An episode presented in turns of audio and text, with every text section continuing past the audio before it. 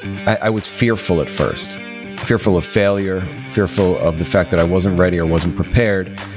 But one of my really close friends, who was also my mentor through that course of that first year, was encouraged me to just do it, regardless of you know failure or not failure, because I had been talking for a year at that point to my particular investors, my database, my people that I was reaching out to about the Florida market, and I had only been talking about the Florida market to the point where I gained the reputation of being the Tampa guy, even though I hadn't done a deal there yet. I was pitching Tampa to everybody. This is the Passive Wealth Strategy Show, the show that will teach you how to build a wealth with real estate without buying yourself another job. I'm your host, Taylor Loht, and today our guest is Nico Salgado. Today we're digging into a first deal diary. We're talking about Nico's first multifamily deal that he acquired back in 2020. Was a C minus class multifamily property over 190 doors. We're talking about the good, the bad, the partnership, lessons learned, and so much more. For the new multifamily investor, it's important to learn from case studies and learn from people who have gone before you. That's what we're talking about today. A lot of great lessons in this one. Once again, I'm your host, Taylor Loht. I'm a real estate investor, and I focus on multifamily and self storage investing. To date, I've acquired, partnered on, or otherwise had a hand in over $250 million of commercial real estate acquisitions. If you'd like to learn more about potentially investing with us in the future, just go to investwithtaylor.com. Don't forget to subscribe and catch us here every weekday. Once again, our guest today is Nico Salgado. Let's go. Nico, thank you so much for joining us today. I'm excited to get into closing deals in a competitive market like we have today. But before we do that, can you tell us about yourself and how you got started in the multifamily investing space? Hey, Taylor. Yeah, thanks for having me on, man. I would be delighted to share my story and my journey. All right. So I really began my journey. We can say that I began it in 2019 with a mentorship program. The Jake and Gino community was the choice that I chose to jump into education. And it was purely based on the fact that I thought that I could exit the rat race really quickly by buying multifamily buildings. So I said, I needed to fast track that. I wanted to start buying buildings right away. And in 2019, right at the end, I joined the Jake and Gino program and started my educational process, I guess.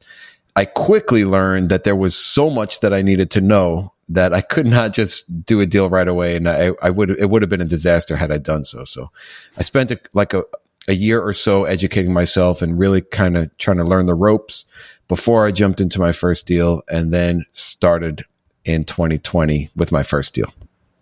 Great. Okay. So 2020, a very unique time in history, particularly in the real estate space, very impacted by changes in the broader economy, changes in interest rates. What did it take at that time to get your first deal under contract? What did the deal look like? Tell us all about that.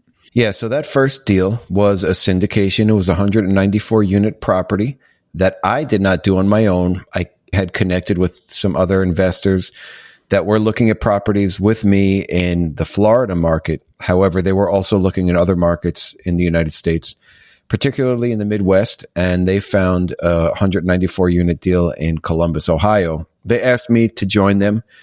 And, and you, you mentioned something interesting. I mean, this was a very weird time, right? So COVID just began and, and the world was shutting down, right? In 2020. And this was, we closed this deal in like November or December rather of 2020. So we had to, you know, do a full capital raise and all that. And this is my first go around. And at first I was very hesitant. They asked me to join the deal and I said no. This was in the summer of 2020. It was like August or so. And I said, I can't do it. I just, I'm not ready. I don't, you know, I, I don't know if I can bring in any investors. I don't know what I'm doing. I just, the world is falling apart. And I said no initially. But they then reached out to me again because they needed help with the capital raise. And they're also, you know, we're, we're very close friends at this point. And it was in October, I believe. I said yes. And I did my own webinar. They helped me through it. You know, the team helped me through that. I did a webinar and I ended up, they, they didn't even ask me how much I could bring to the table. They wanted me on just because they liked my personality. We worked well together. They know that I am somebody that works hard and they just gave me the GP percentage ownership in my first syndication for bringing in some investors. I ended up bringing $250,000 for my investors and it was a freaking stretch, man. It was really hard to get that done. Uh, I didn't realize how hard it was going to be, and I got a you know a rude awakening once I started that journey. So yeah, that first time working with investors is difficult. It's intimidating. And when you've never done a capital raise before, you really don't know how much you can bring to the table. Maybe you have some soft commitments, but at the end of the day, investors back out. Maybe it's not the right time for them. So you just don't know whether you can perform. And, and that makes it really concerning. But so in that time between when you declined and when you had maybe finally had enough and said, all right, I'll, I'll come into the deal with you guys. What changed? I mean, were you out there trying to get other deals done? I mean, I would imagine that something changed in your mindset that made you more prepared to engage in that deal. Yeah, I looked at it as an opportunity rather than a chore or a task, or, or I, I was fearful at first, fearful of failure, fearful of the fact that I wasn't ready or wasn't prepared. But one of my really close friends, who was also my mentor through that course of that first year, was encouraged me to just do it, regardless of you know failure or not failure, because I had been talking for a year at that point to my particular investors, my database, my people that I was reaching out to about the Florida market. And I had only been talking about the Florida market to the point where I gained the reputation of being the Tampa guy, even though I hadn't done a deal there yet. I was pitching Tampa to everybody. And now I was coming in with a deal from Columbus. I felt like it was kind of against who I, what I believed in and who I was. But there's always a way to spin it and, and and turn it in your favor, right? So I, I changed it into the fact that I was co-sponsoring with these with this great team of people who I really believe in, and they are really great operators. That I to the point where I wanted to do a deal with them, and I turned it into an opportunity to see how much I could raise, to see what the engagement would be like with my investors, and to see whether or not I could actually close a deal and then learn the process of closing a deal, asset managing a deal, and actually selling it. So we did sell it about 20 months after purchasing it. Okay, so that's a pretty quick sale, but there was a lot of that happening throughout COVID, people buying properties, and then the market was just kind of going crazy. And you think, well, we have this opportunity to lock in a return because of market appreciation. We've only owned this thing, you know, a year and a half or a little bit more. So you chose to exit. What did that look like? And as, as far as the execution of the business plan, I would imagine that there was some value add component in there. That's the typical strategy today. Were you able to get in and, you know, fix up units and raise rents? I mean, what did that look like as far as doing the deal in that short amount of time? this was an incredible opportunity. If you t- if if you strip everything down and just look at it from like a, a higher level view, we went in at like forty three thousand a door, which is incredible in cheap. Columbus, Ohio, very cheap, and it was a C class property, C mi- C minus, right? We ended up so we partnered with a construction crew out, based out of Miami, and this was what gave me the confidence to get this deal done thinking that we're walking into a disaster. There are 12 years of deferred maintenance to where the, the prior owner had not touched anything or even been on site. I mean, they had, they, they had vacancy, you know, the collections issues. They had, uh, you know, uh, systems that were falling apart. But we got it at such a good price point per door that we knew that we could bring in our own construction team, which we did. And you know, renovate as many units as possible and essentially force that appreciation. Although things were also appreciating as well, as you had mentioned, we had to force that appreciation because there was so much deferred maintenance. So we had a, our, we had a crew of 30 guys drive up from Miami to Ohio and live there for, I think it was four to six months as they were renovating. They were living in the units and renovating units. And we turned about 100 of the 194 units in the time that we owned it, which is freaking crazy. And I got to witness all of this. And by the but we had not made any distributions to investors, which we had not planned on it, but we were kind of bleeding money. So our, that we went into this deal, interestingly enough, with cash. One of the partners who was able to front the entire amount in cash. And that's how we got it for such a good deal because he was able to pay cash and close within two weeks. That being said, he funded, we, we ended up doing it, doing it as a syndication and he funded the entire thing. And he also put his own money capital in as well. But he was charging a 9% interest rate. So for that, those 20 months that we owned it or 21 months, we were paying a 9% interest rate. There was no possible way that we were going to be able to pay investors. We had told investors that by year two we could. However, we, as things go, we ran into a slew of issues with renovations. We thought that we could renovate more and faster. We thought that things were, you know, but as you're renovating, more things happen and more things fall apart. So we ended up not making any distributions and just waiting until the sale. And then finally, upon sale, so you could you could look at it as a as a flip, right? Upon sale, everybody got paid and everybody was happy. Yeah, absolutely. So there are a lot of reasons in here that I no longer invest in C to C minus class real estate. And a lot of what I would now consider red flags, and these are lessons that you learn as an investor sometimes the hard way. So you think maybe we can turn units a lot faster than we can in practice. It's actually a lot harder to do that. Or all of the deferred maintenance can end up being a lot more expensive than you might think. And in the C class space, that can lead to lack of distributions. Plus, you had that 9% note, which made the deal sounds like a, a good bit more difficult. Do you remember the age of the property? Oh, I, I believe it was from the 50s. I'm not 100% sure. Wow. Bit, a bit older property is going to have some deferred maintenance to it.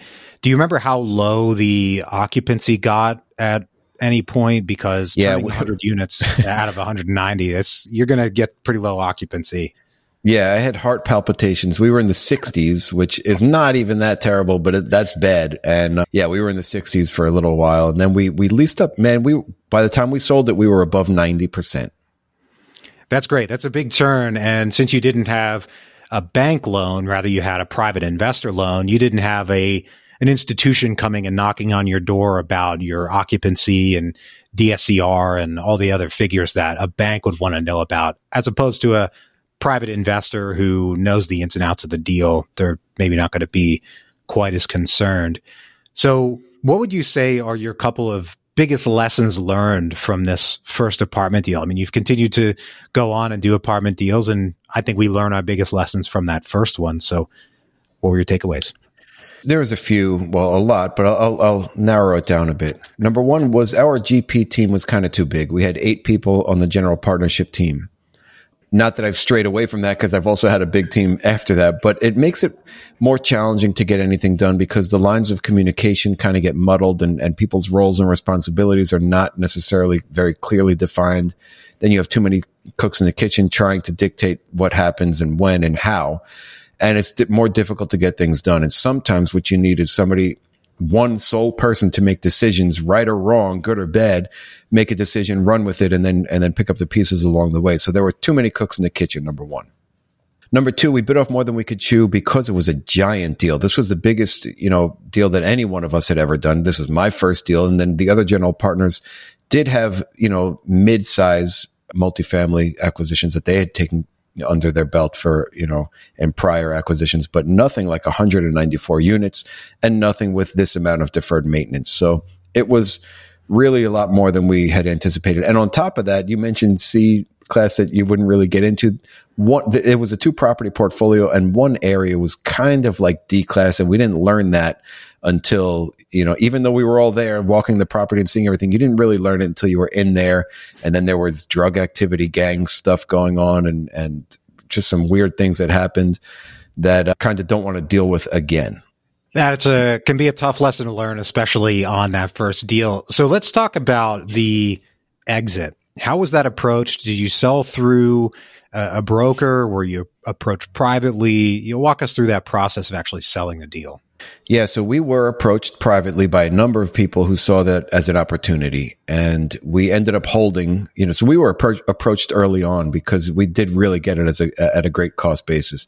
We were approached early on, but we held thinking that we can just continue to push this thing and and really create some serious value, and we could have, and we if this was an easier property to manage, we should hold, we should have held it for five years or so, but it was such a challenge. I mean, it required so much work from the entire team that it was almost not worth it. And when we were approached finally by the right team, who was very aggressive with their with their acquisition price, we just decided to say yes. So we didn't initially go through a broker, but after we were approached a number of times by this one team, we then got a broker to kind of put together the whole offering memorandum for us and list it. And but we ended up going with that same team that approached us off market.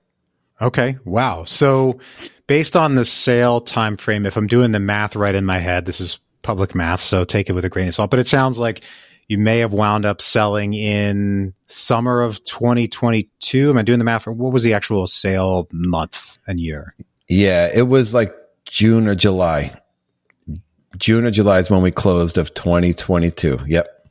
Wow. Right as rates started to tick up.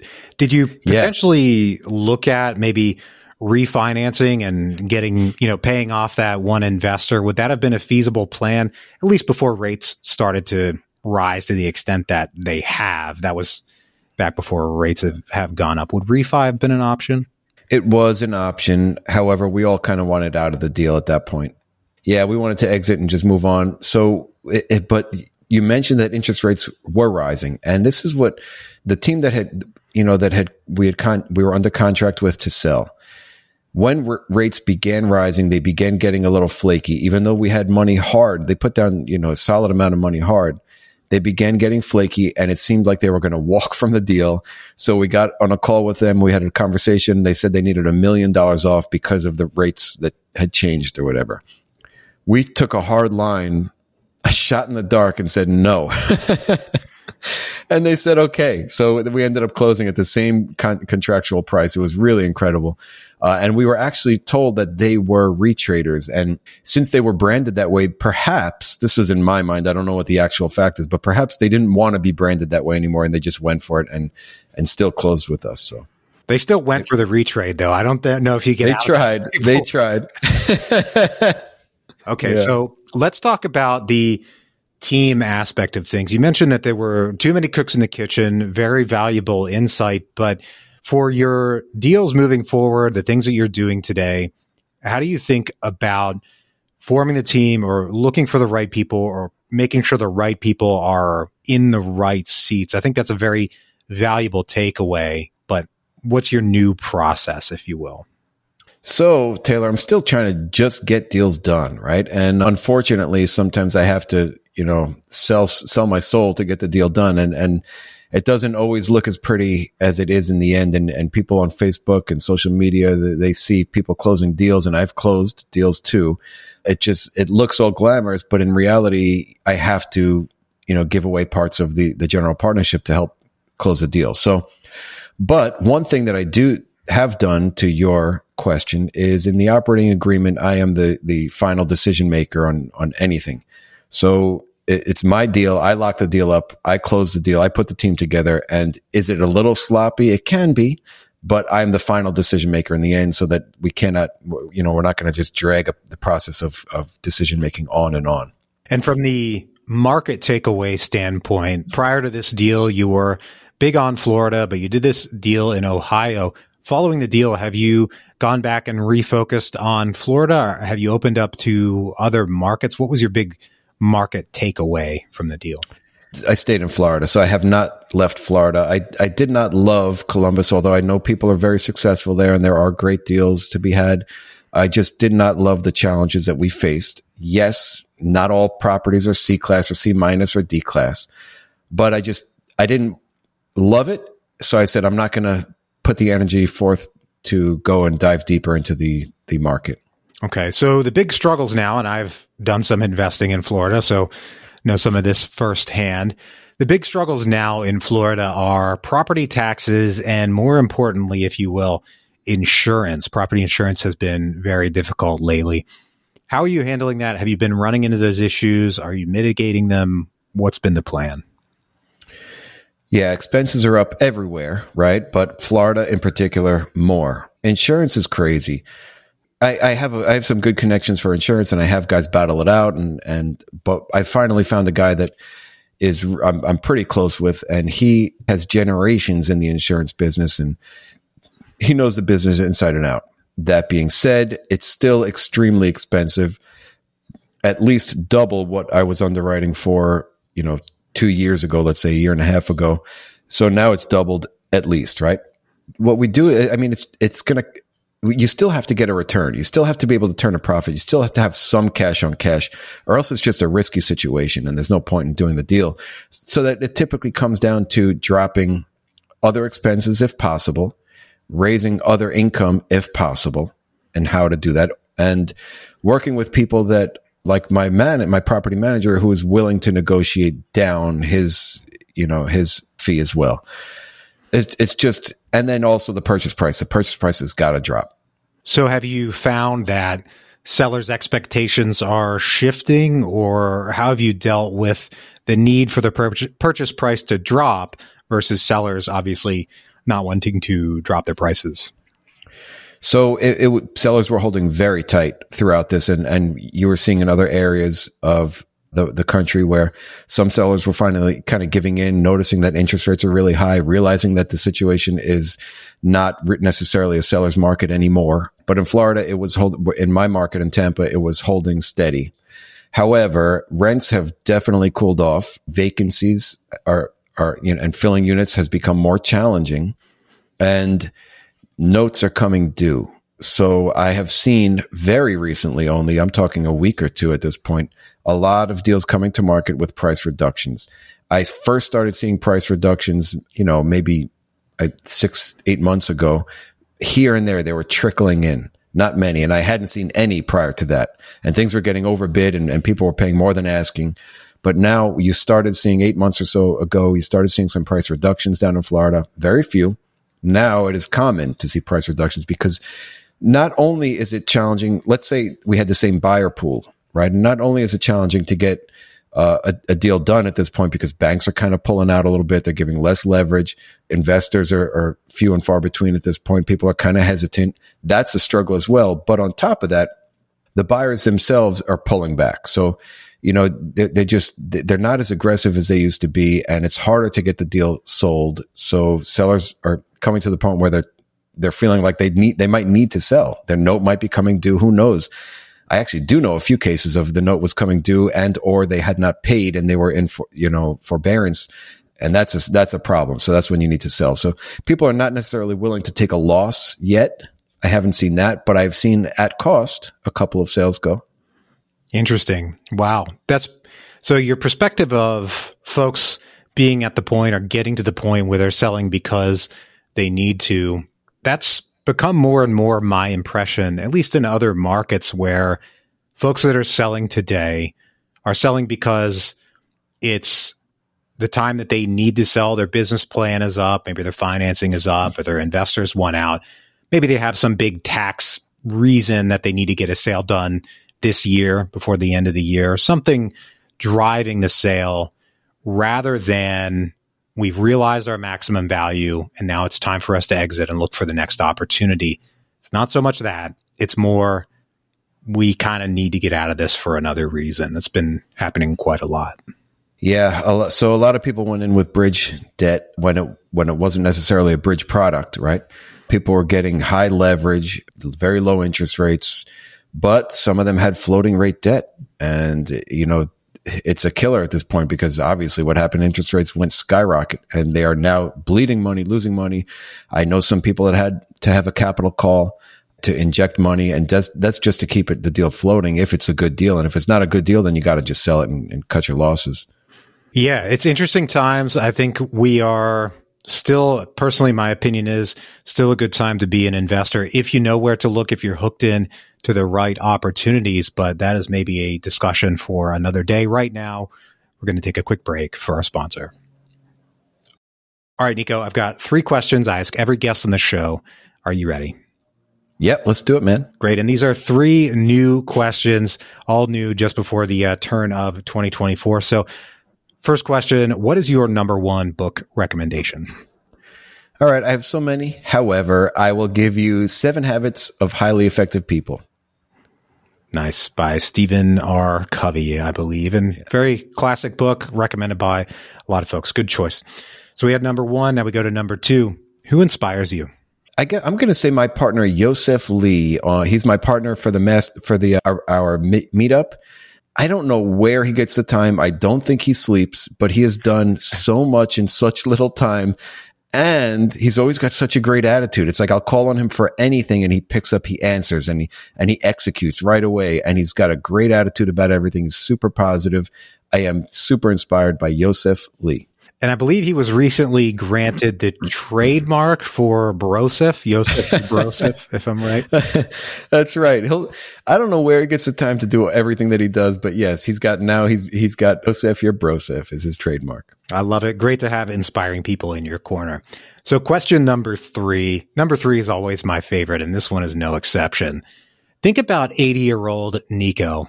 What feedback does he have for you today? Whether it's positive or negative, what advice would he give you? Oh, I love that question, man. It's so similar to my question that I ask my guests. But here we go. All right. 80 year old Nico is going to look at 43 year old Nico and say, chill out, relax. You're doing everything fine. My day to day is like panicking. Like I'm not doing enough. I'm not getting this done. I don't have this deal. I'm not there yet. But if I surrender, relax, I am definitely on the right track because if I take a look just a few years ago where I was, I am eons beyond that. And when I'm 80, forget about it. I'm going to be way beyond that. So just relax, chill out, surrender to what's happening, and you're doing the right thing, Nico. I love that. I love that so much. Well, Nico, thanks so much for joining us today and sharing this knowledge. If folks want to find you on the internet, where can they track you down? Yeah, go to my website. It's smallaxecommunities.com. So it's www.smallaxecommunities.com. Awesome. Well, thank you once again for joining us today. To everybody out there, thank you for tuning in. If you're enjoying the show, please take a moment and leave us a rating and review on Apple Podcasts. Don't forget to subscribe and catch us here every weekday. Right now, I hope you have a great rest of your day, and we'll talk to you on the next one. Bye bye.